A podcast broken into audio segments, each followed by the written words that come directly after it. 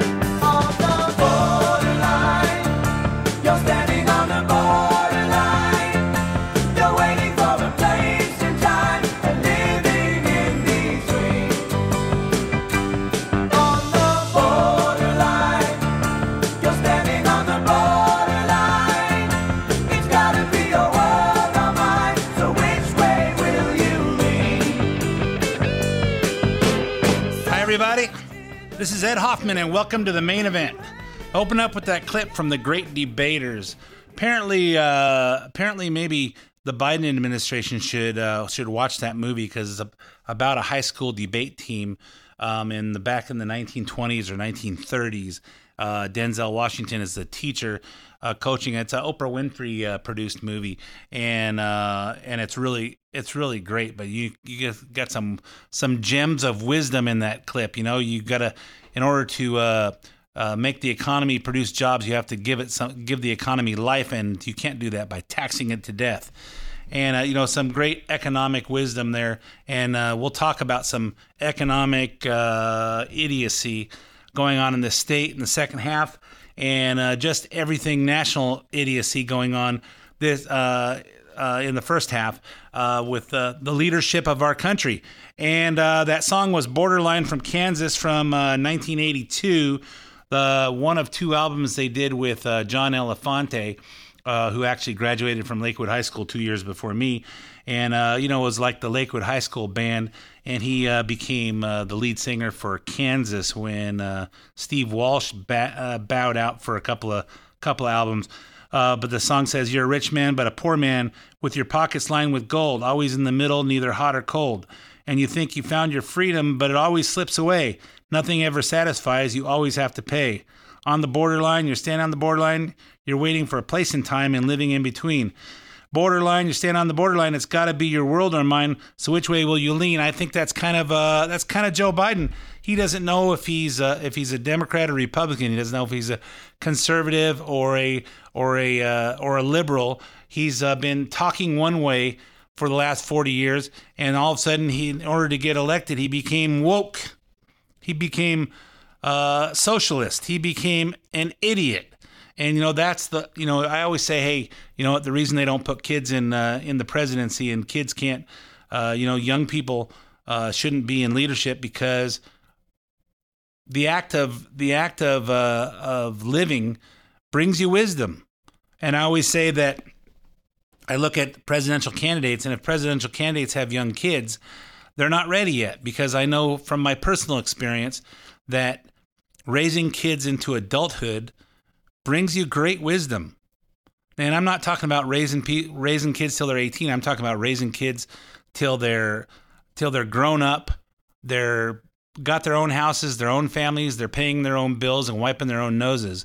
Um, because for those of us that have been there, know that 18 and and being an adult are two different things.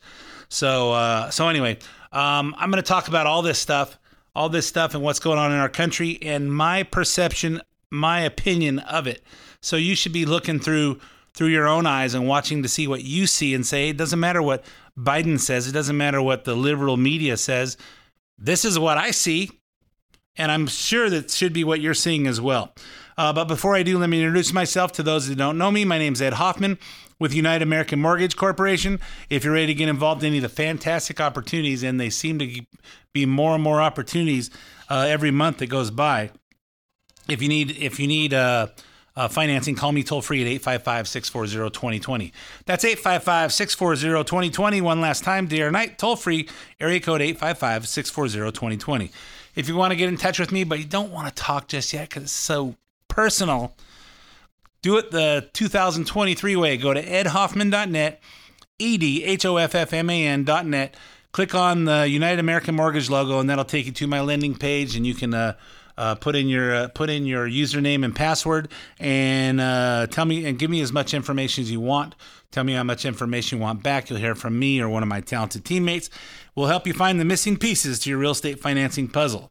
Uh, if there's any part of the show you want repeated or you missed it or uh, just wasn't lining up with your schedule based on the radio, stay on edhoffman.net. Go to the podcast page. You can uh, you click on there. You can have this show as well as several past shows and listen to them on demand. You can also get the podcast on SoundCloud or iTunes, Apple Podcast, where you can subscribe for free and have them download once a week. I record on Friday mornings. Uh, we upload on Friday afternoons, and it'll download to your device automatically shortly thereafter, and you can listen to it on demand anytime you want. And uh, if you have comments on the show, send me an email to ed at edhoffman.net. All right, let's get on with what's going on this week.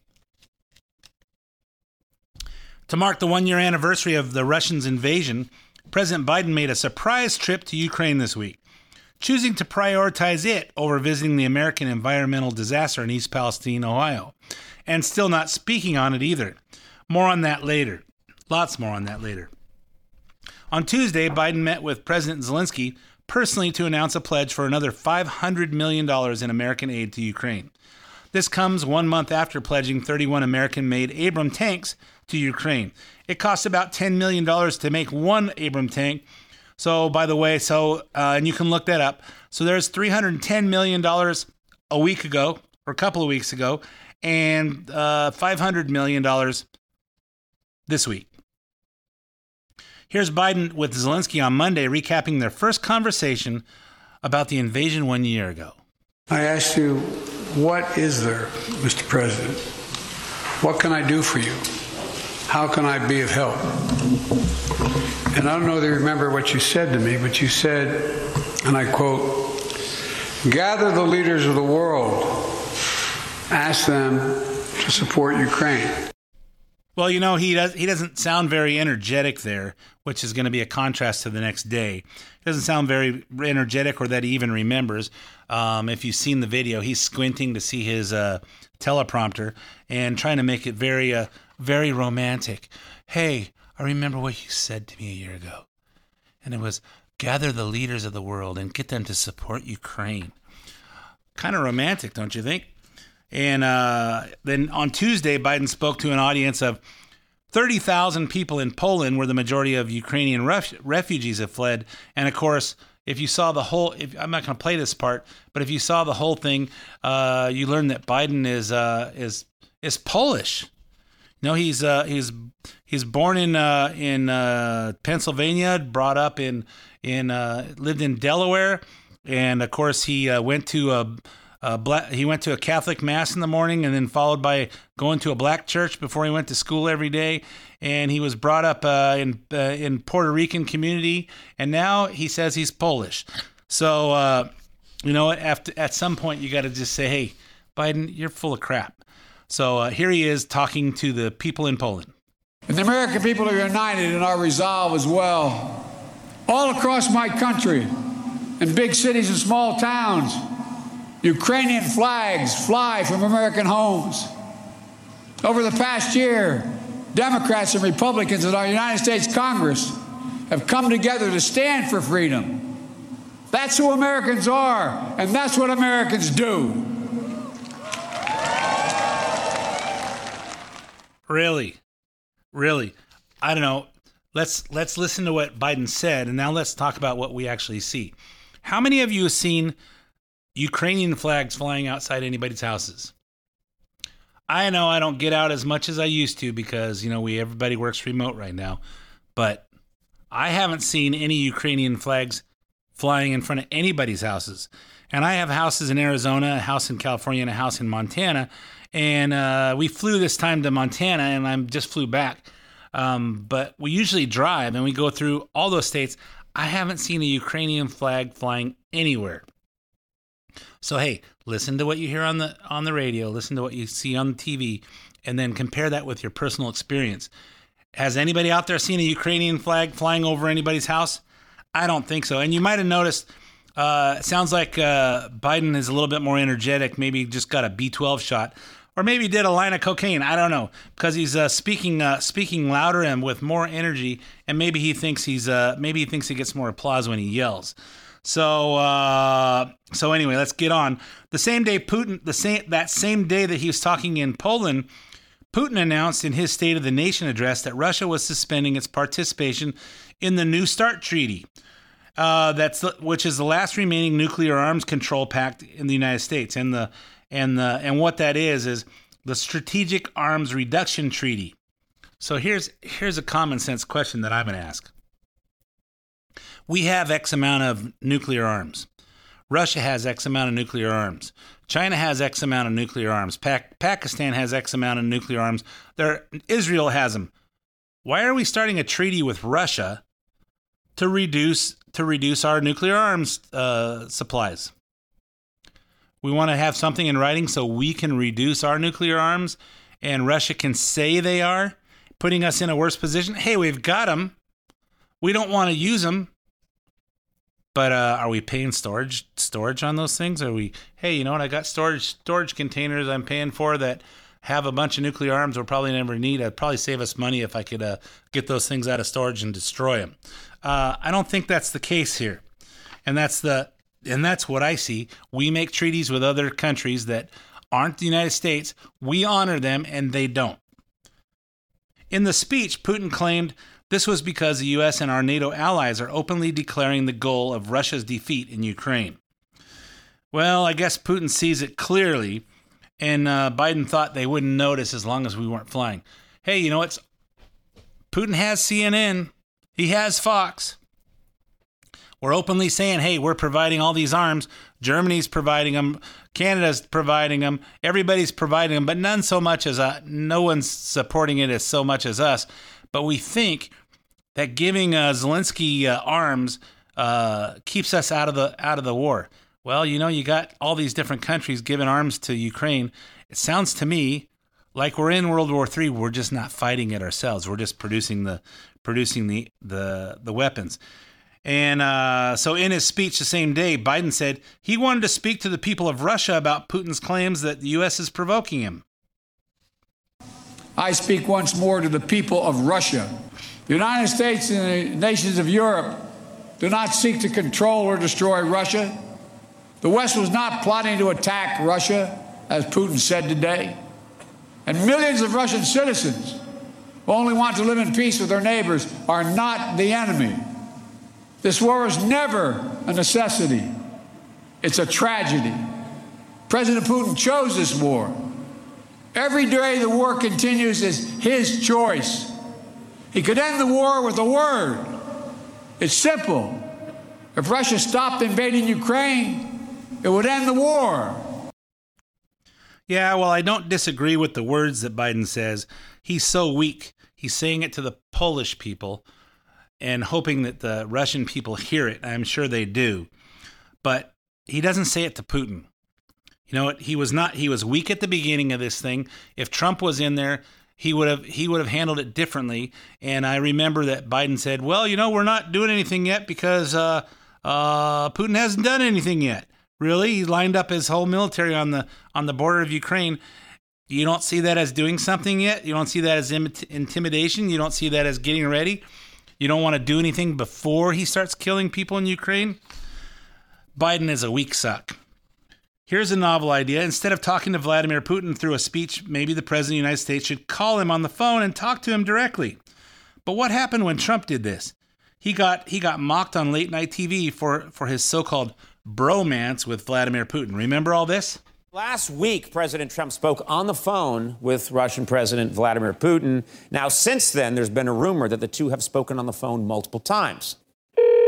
Hello? Donald, it's Vlad. How are you, Russian Phil Collins? Hello, you genetically modified orangutan. Okay, North Korea, Syria. Ukraine. There, we talk business. Hey, Vlad, guess what? I'm riding a horse without my shirt on, just like you. No, he says, you're making that sound with two coconuts on deck. How did you know? How did I know? Freaking camera in the microwave. Hey, Vlad, you busy? Not at all, Donald. One sec. What is it? The president was in Paris over the weekend to mark the 100 year anniversary of the end of World War I. His KGBFF, Vladimir Putin, was there. Once again, Trump was very chummy with Putin, bites on his lip. He's so excited to see him. And then things get so hot, I guess, on the inside. Yeah. What exactly is going on between Putin and Trump? And we still don't know. If Trump was some sort of Russian Manchurian candidate, what would he have just done differently? Donald, I want to state officially that we in Russia are so happy that you are U.S. president. Oh, thank you. We think you are the best candidate. Sure. The smartest candidate. No doubt. The Manchurian candidate. I don't know what that means, but it sounds tremendous. Now, during their phone call, the new celebrity power couple, I'm going with uh, Donamir Prumpkin, discussed uh, threats and challenges facing the United States, which were easy to remember because the threat was talking to the challenge. Either Putin has something on Trump, which is why he's doing whatever he wants, or Trump is just an idiot who got played. This is what you get when you put a KGB agent up against a KFC agent. We'll be right back. Yeah, clearly the uh, the people that are in late night comedy don't seem to have a, a grip on international relations and international. You know, hey, you know what? Uh, while people were were uh, criticizing Trump for talking to the Rocket Man uh, in uh, North in uh, North Korea, hey, they weren't firing off missiles, uh, test missiles, ICBMs in in North Korea because Trump was talking to him, giving him a little bit respect. Whether he had respect for him or not, he's making him feel like we had some respect for him and and uh, offering his his friendship. Okay, same thing with Putin. Hey, let's let's keep the communication lines open. And now, now that Biden's having a bromance with uh, with Vladimir Zelensky and giving away all our tax money, hmm, nobody's saying anything. Anyway, uh, again, Biden just pledged to Zelensky another $500 million that he says is going to artillery, ammunition, anti tank missile systems, and surveillance radars. Here's his announcement on all his new commitments to Ukraine for the foreseeable future. And just today, that announcement includes artillery ammunition for HIMARS and howitzers, more javelins, anti armor systems, air surveillance radars to help protect Ukrainian people from aerial bombardments. Later this week, we will announce additional sanctions against elites and companies that are trying to evade sanctions and backfill Russia's war machine. And thanks to bipartisan support in Congress, this week we are delivering billions in direct budgetary support. Billions in direct budgetary support, which the government can put to use immediately and help provide for basic services of citizens. Really? So all these uh, countries provided weapons, but no ammo. Then we have to supply the ammo. I think Trump would have said, "Hey, come on, man. This is your neighborhood, not ours. We're helping, but you guys got to get involved." Biden is an idiot. And didn't he? Did he just say we're pledging billions for direct budgetary support? Does that mean we're going to give them billions of cash so they can keep their budget? All right. What about our budget? All this tough talk about defending another country is hard to swallow. Here's my friend Joey Jones summing it up. Pretty much every Republican in Congress, some of the Democrats, and most Americans think this president is uh, a little bit of the tail wagging the dog when it comes to defending our country. Uh, if you believe in border security, you certainly think he doesn't know how to do it. If you believe that the withdrawal in Afghanistan was botched, you certainly believe he doesn't know how to do it. Then you have what's happening with China in so many different sectors of our lives those things add up to a distrust of the same man standing in Ukraine telling you this war is just and righteous and all the money we spend is necessary to secure our democracy and yeah. our freedom. So when Americans, when they have questions about this, that doesn't mean they want the people in Ukraine to suffer. That doesn't mean they think Russia is a good actor. Mm. It means that we as Americans were sold once, about 2001 through 2020, uh, something along the lines, uh, or 21, something along the lines of we must send our blood and treasure to the Middle East so that those people can live a free life. And here we are, and those people aren't living a free life. So we have to ask questions. I'm trying to find out is it 30 billion or upwards of 100 billion that we've spent or promised yeah. to Ukraine? We need to know where this money goes. Yeah, because this money is our money. It's not Biden's money. It's not the country's money. It comes right out of our paychecks. It comes right out of our tax returns. This is our money. And we have to ask these questions because we're spending a lot of it and we're getting rid of a lot of our equipment to, to defend a country over there. What about our country? And yes, President Xi of China is planning a trip to Russia as we speak. Putin confirmed that on Wednesday. But that doesn't mean that pouring all our money into Ukraine is somehow supporting the cause of defending democracy here at home, which is what Biden keeps telling us. Here's Senator Josh Hawley speaking last week at the Heritage Foundation. Right now, we have leaders on both parties former NATO brass telling us that defending Ukraine is basically the same thing as deterring China. I'm sure you've heard this argument. It's all over the media that if one dictator is allowed to seize territory, territory by force in one place, then no one's territory is safe anywhere else. Now, I notice these people don't ever seem to be particularly concerned about our territory, namely our southern border, but let's just set that aside for one moment. And let's consider this idea that somehow by fighting Ukraine, we're actually deterring China in Asia. The truth is that China's path to global superpower runs through Asia, which means we must stop them there. The idea that spending money in Ukraine will somehow stop China's military buildup and its imperial ambitions elsewhere is simply fanciful. And yet, Congress has poured billions, over a hundred billion and counting, into Ukraine defenses at a time when the American people are still dealing with sky high inflation and there's no end in sight. We will soon see, I have no doubt, requests for billions more in blank checks to Ukraine from this administration to be signed off on by this Congress. Yes, I agree with Josh Hawley right there that we're uh, we're doing kind of what China's kind of doing what what Reagan did to Russia. Remember, uh, Reagan broke up the uh, Soviet Union by driving the price of oil down so their income was low, and then by uh, by increasing the spending of the United States so that Russia had to spend more money to keep up with the arms, and it just broke the country. Kind of what's going on here, folks. That, but the problem is that Biden has to send money to Ukraine because he has a conflict of interest there because he has so much uh, Biden Biden family corruption that they're um, if he turns his back on them, they're gonna blow the whistle on it. So, is all this money that we're giving to Ukraine really going into tanks and ammunition? Most of it is probably, it better be, but there's a good chance some of it is absorbed by, you guessed it, corruption. In the past two months, Zelensky has fired several of his senior officials because, surprise, surprise, there's now a corruption scandal plaguing the Ukraine government. Gee, who could have seen that coming? Uh, you know, as billions of dollars are flowing into the country from all over Western world. Well, we've been told that our money is going to noble cause of fighting Putin. Here's what's gone down in the last few months. Four of Ukraine's deputy ministers and five governors were either fired or resigned in disgrace. A few examples. Zelensky's deputy, Kyrylo Tymoshenko, got in trouble for his personal use of government luxury cars and was linked to the embezzlement of $7 million in humanitarian aid.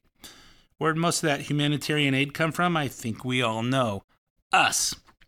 Deputy Minister of Infrastructure Vasyl Lozynskyi fired for embezzling budget funds and arrested while he was taking a $400,000 bribe from a company that wanted a government contract. He was put under house arrest in order to surrender his passport. And one last one the Wall Street Journal reports this week Zelensky has fired nearly a dozen senior officials for alleged schemes such as marking up the prices of eggs and other food procured for the military. So let's see. Hey, you companies providing supplies for the military, let's just increase that price so the government will pay for it and then give me a kickback of the money. So, back to the first question where's all the money going? I'll tell you in the second half. I'm all out of time for the first half of the main event, so stay tuned for five minutes of weather, traffic, sports, and commercials, and I'll be back with the rest of the questions and all the answers.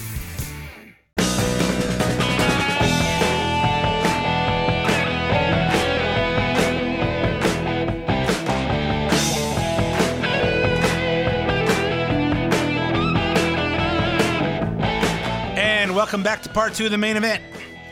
My name is Ed Hoffman with United American Mortgage. I don't often talk about uh, real estate and financing. Well, I always talk about not talking about it. Uh, but if you're in the, in the market for uh, uh, some real estate financing, whether that's refinancing a piece of property that you own or buying a piece of property that you'd like to own, and whether that's in California or another state, call me toll free at 855 640 2020. And if you're over 62, or your spouse is over 62 and you're interested in checking out one of those reverse mortgage things where uh, where you fix the problems of uh, having more life left than money, uh, call me as well, 855-640-2020, or go to edhoffman.net, click on the United American Mortgage logo. So in the first half, we're talking about where's all the money going. We're talking about all the money that, that we're pledging for Ukraine and where's all that money going. So let's get back to that. From USA Today on Wednesday, Here's the U- here's the headline.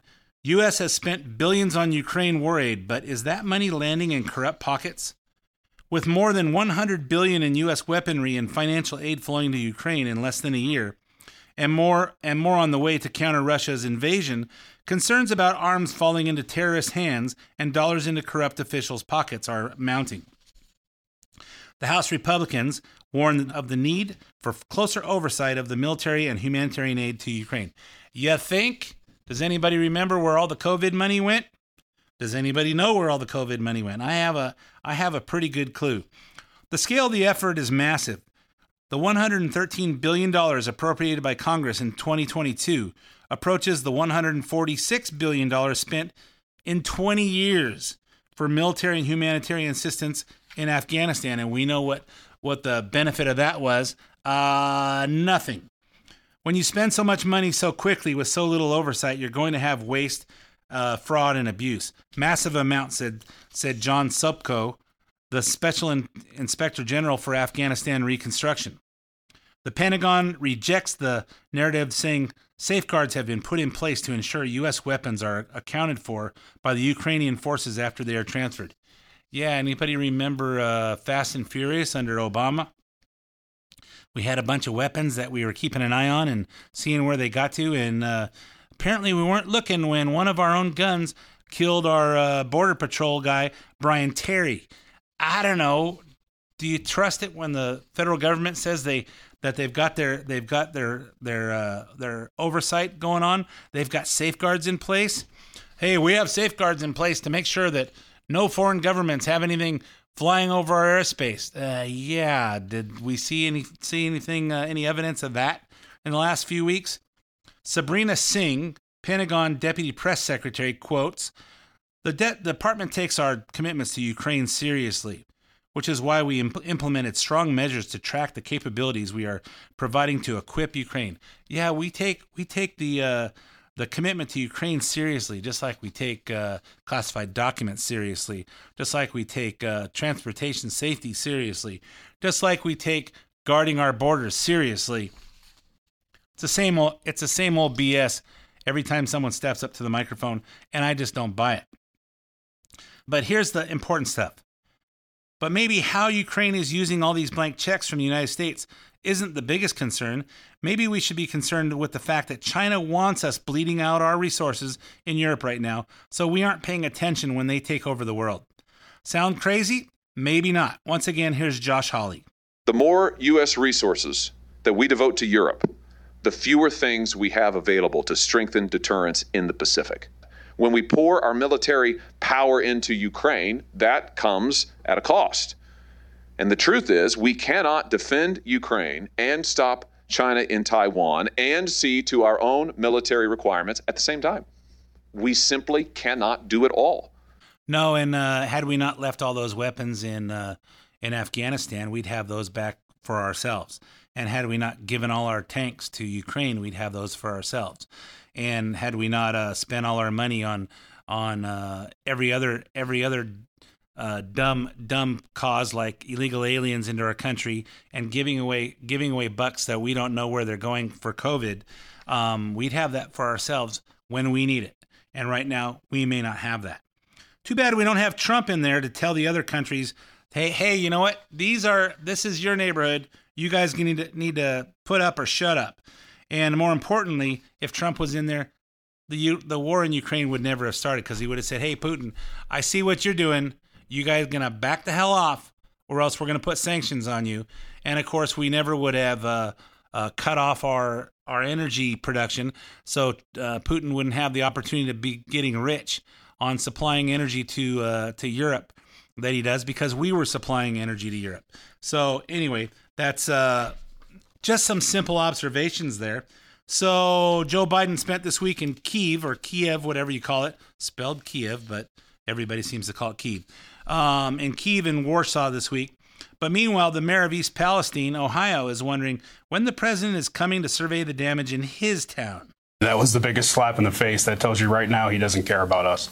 So agreed. Uh, he can send every agency he wants to, but uh, I found that out this morning in one of the briefings that he was in the Ukraine giving millions of dollars away to people over there, not to us, and I'm furious. Yeah, you know, does anybody remember uh, a thing that happened in uh, New Orleans uh, called uh, Hurricane Katrina? Does anybody remember that uh, George Bush flew over the top of it and observed from his window? Someone snapped a picture of him looking out, but he didn't land. And he said he didn't land because he didn't want to cause a bunch of uh, chaos for the first responders. And he went there later after the emergency stuff was done. Um, but he did go there to survey it, whether that's from the air or from the ground. And what did they say about him? Oh, he doesn't care about black people. So is it Biden doesn't care about white people? And you know, uh, our transportation secretary, and this was a transportation problem, our transportation secretary, Pete Buttigieg, he hadn't been there either. So does that mean he doesn't care about straight people? I don't know. What is what is the narrative going to be? But the but the liberal media is not pointing any of that stuff out or making those accusations. I'm just trying to parallel to what they did to uh, George Bush. And while Biden is over in Ukraine promising endless American resources, the administration is saying there's no FEMA money for American citizens who live in East Palestine, Ohio. But someone else did go to East Palestine this week. The slow response by the Biden administration created an opportunity for former President Donald Trump to show up, hauling cleaning supplies and bottled water. Somebody has to do something for those people, I said back. When I announced that I was coming, they changed their tune. It was an amazing phenomenon. Yeah, of course, uh, no one was going over there, but you know, Trump was there on Wednesday, and of course, uh, of course, uh, then Buttigieg showed up on on uh, Thursday. But uh, you know, while while Trump was there, he provided uh, truckloads of of bottled water as well as cleaning supplies, and he also uh, showed up in McDonald's and bought all the first responders lots of food. And apparently, the what I'm what I'm told is that Trump went in there and told one of the employees there. He goes, "Hey, nobody, I know I know this menu better than you guys do, so let me order." So, uh, defending their decision to withhold funding, an unnamed Biden administration official gave this lengthy statement to Fox News Digital. The Biden administration is mobilizing a robust, multi agency effort to support the people of East Palestine, Ohio. Since February 3rd, the EPA has had personnel on the ground. FEMA is working closely with the Ohio Emergency Management Agency, but what East Palestine needs is much more expansive than what FEMA can provide. FEMA is on the front lines where there's a hurricane or tornado. This situation is different. Oh, really? So, FEMA, Federal Emergency Management Agency. This is not an emergency? Are we going to change the change the name of the the FEMA to the FNDEMA Federal National Disaster Emergency? If it's a hurricane or a tornado, it's different.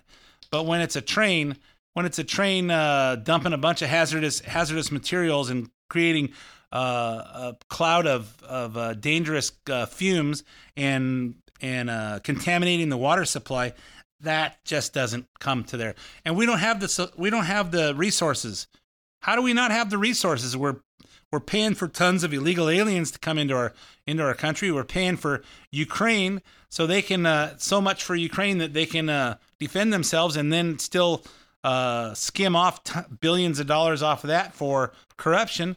I don't know. Each federal agency has its own unique role here, and we've mobilized an interagency team to get the people of East Palestine the support they need. The official said, "Yeah, maybe they should. Uh, maybe they should."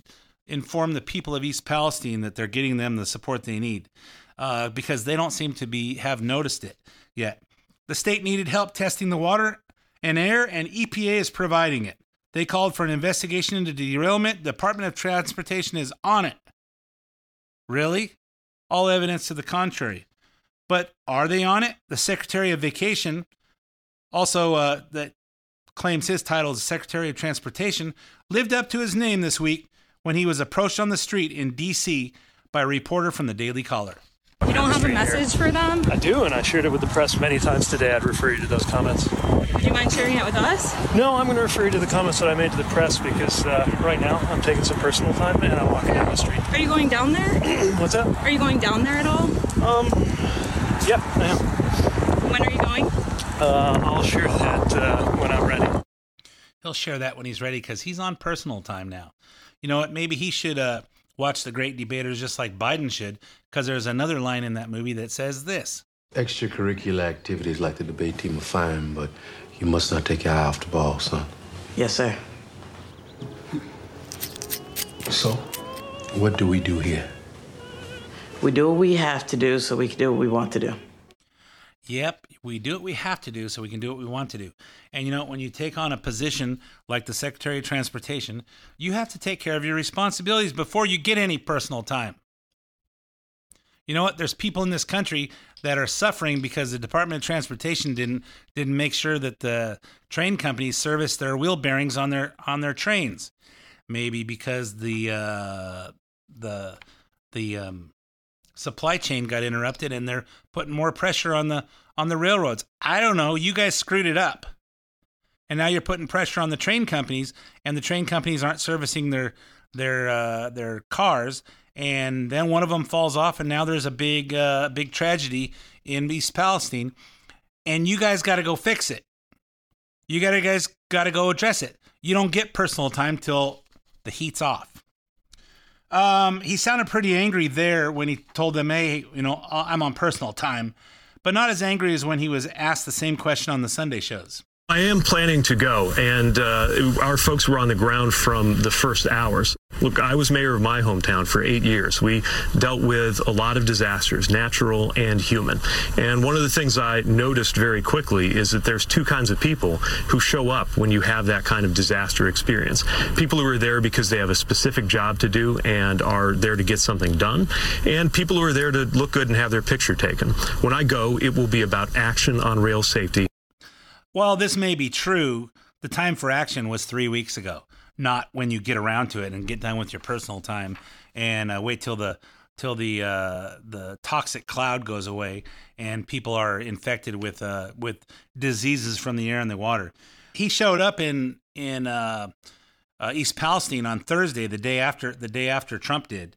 And uh, if you see if you see the pictures, he looks like a, a white construction worker uh, with the exception of his shiny dress shoes that he wore. And, and the reason I bring that up is because remember when he talked to the uh, county's people um, last week and he said, "Hey, you know, whenever we have an infrastructure project in a in a neighborhood that's uh, of uh, colored people, the construction workers don't seem to have the same color." Well, amazing, and uh, except uh, you know, it maybe maybe he didn't look like a he looked like a white construction worker, but maybe he, you know, so we could so we could notice that he's part of the diverse cabinet. Maybe he should have taken his husband along with him. So Jean introduced me to your new teammates. Uh, everybody, uh, this is my husband, uh, Gregory. See what's a track. Did he just say husband? Sweet lord. Dennit hired a gay Frenchman as your teammate. Room's starting to spin real fast. Because of, because of gayness. Yeah, maybe if uh, maybe he'd look more diverse if he didn't look like a white construction worker, and uh, maybe if he had his husband, he'd they'd give him more respect because he's clearly diverse, clearly diverse, and uh, so uh, that clip was from uh, Talladega Nights. If you didn't uh, if you didn't recognize it, but uh, all in good fun. So after months of assuring uh, America that Joe Biden is the most likely is most likely planning to run in 2024. There are signs that he could now be leaning the other way. Politico headline on Tuesday said Biden may not run, and top Dems are quietly preparing.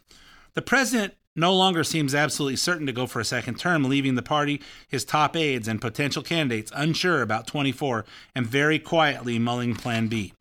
Of course, his wife was in Africa this week, uh, out there uh, doing whatever she does because she can. Um, she stated while traveling there that Joe wants to finish what he started. How many times does he have to tell you that before you believe it? Yeah, he wants to finish what he started. What did he start? He started the destruction of America, is what he did. Joe wants to finish it. He wants to finish it before he dies so he can go, go down in history as, as the, the guy that destroyed America. Joe Biden's closest advisors have spent months preparing for him to formally announce his reelection campaign. But with the president still not ready to make to, to make the plunge, a sense of doubt is creeping into the conversations around 2024. What if he decides not to? People in the president's orbit say there's no hard deadline or formal process in place for arriving at a launch date decision.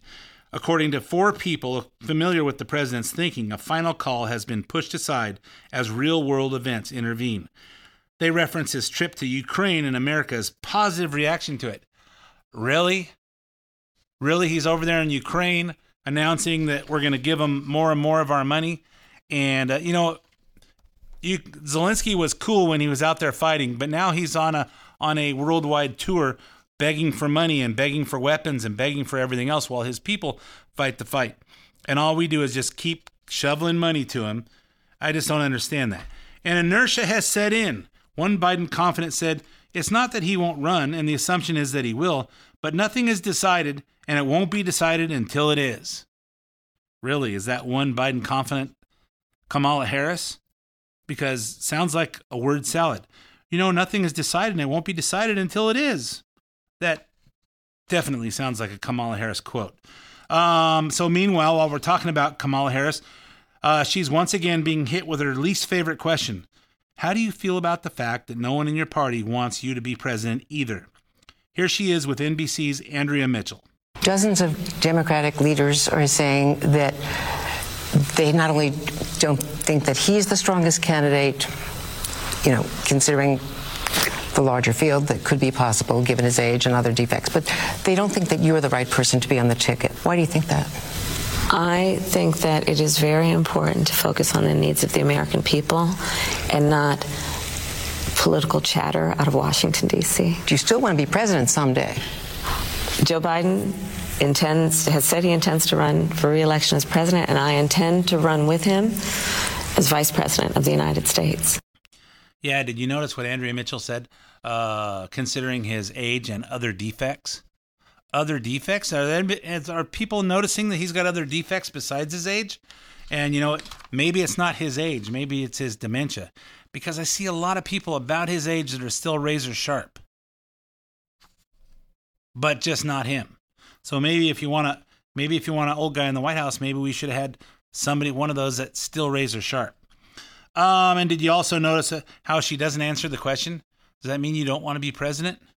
Well, hey, Joe Biden says he intends to run, and I'm going to be his running mate.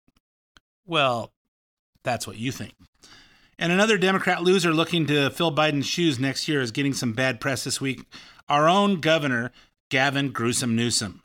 As it turns out, our state budget deficit may be billions of dollars larger than anybody than the already massive numbers Newsom predicted last month when he announced California faced a projected deficit of $22.5 billion for the coming fiscal year.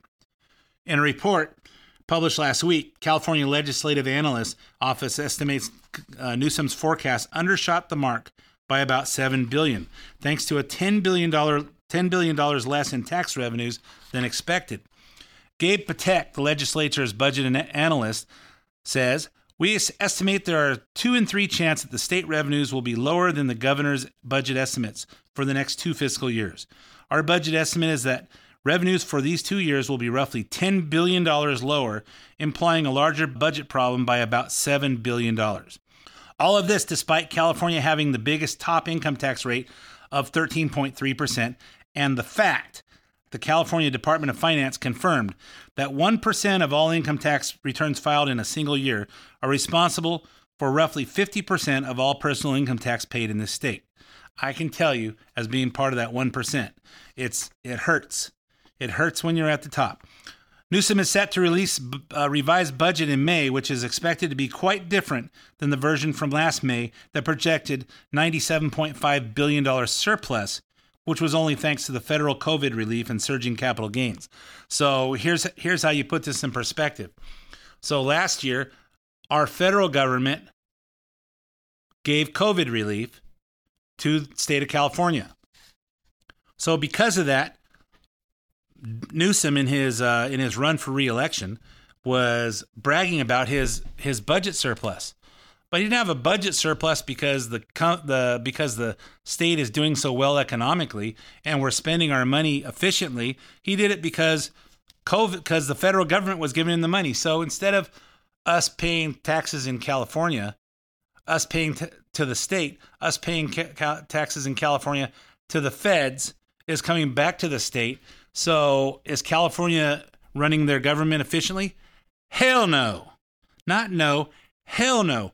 They're wasting money on everything you could think of, bringing in illegal aliens, giving them free health care, the the train to nowhere, and uh, instead of hey, we have a we have a, a a drought going on in this in this state. Why should we? Why don't we spend some of that money on desalination and we'll never have uh, we'll never have a drought problem in the state, and maybe we'll have uh, the the the world's breadbasket in the in the central region of California back with uh, fully irrigated farms, and that creates tax money in the state.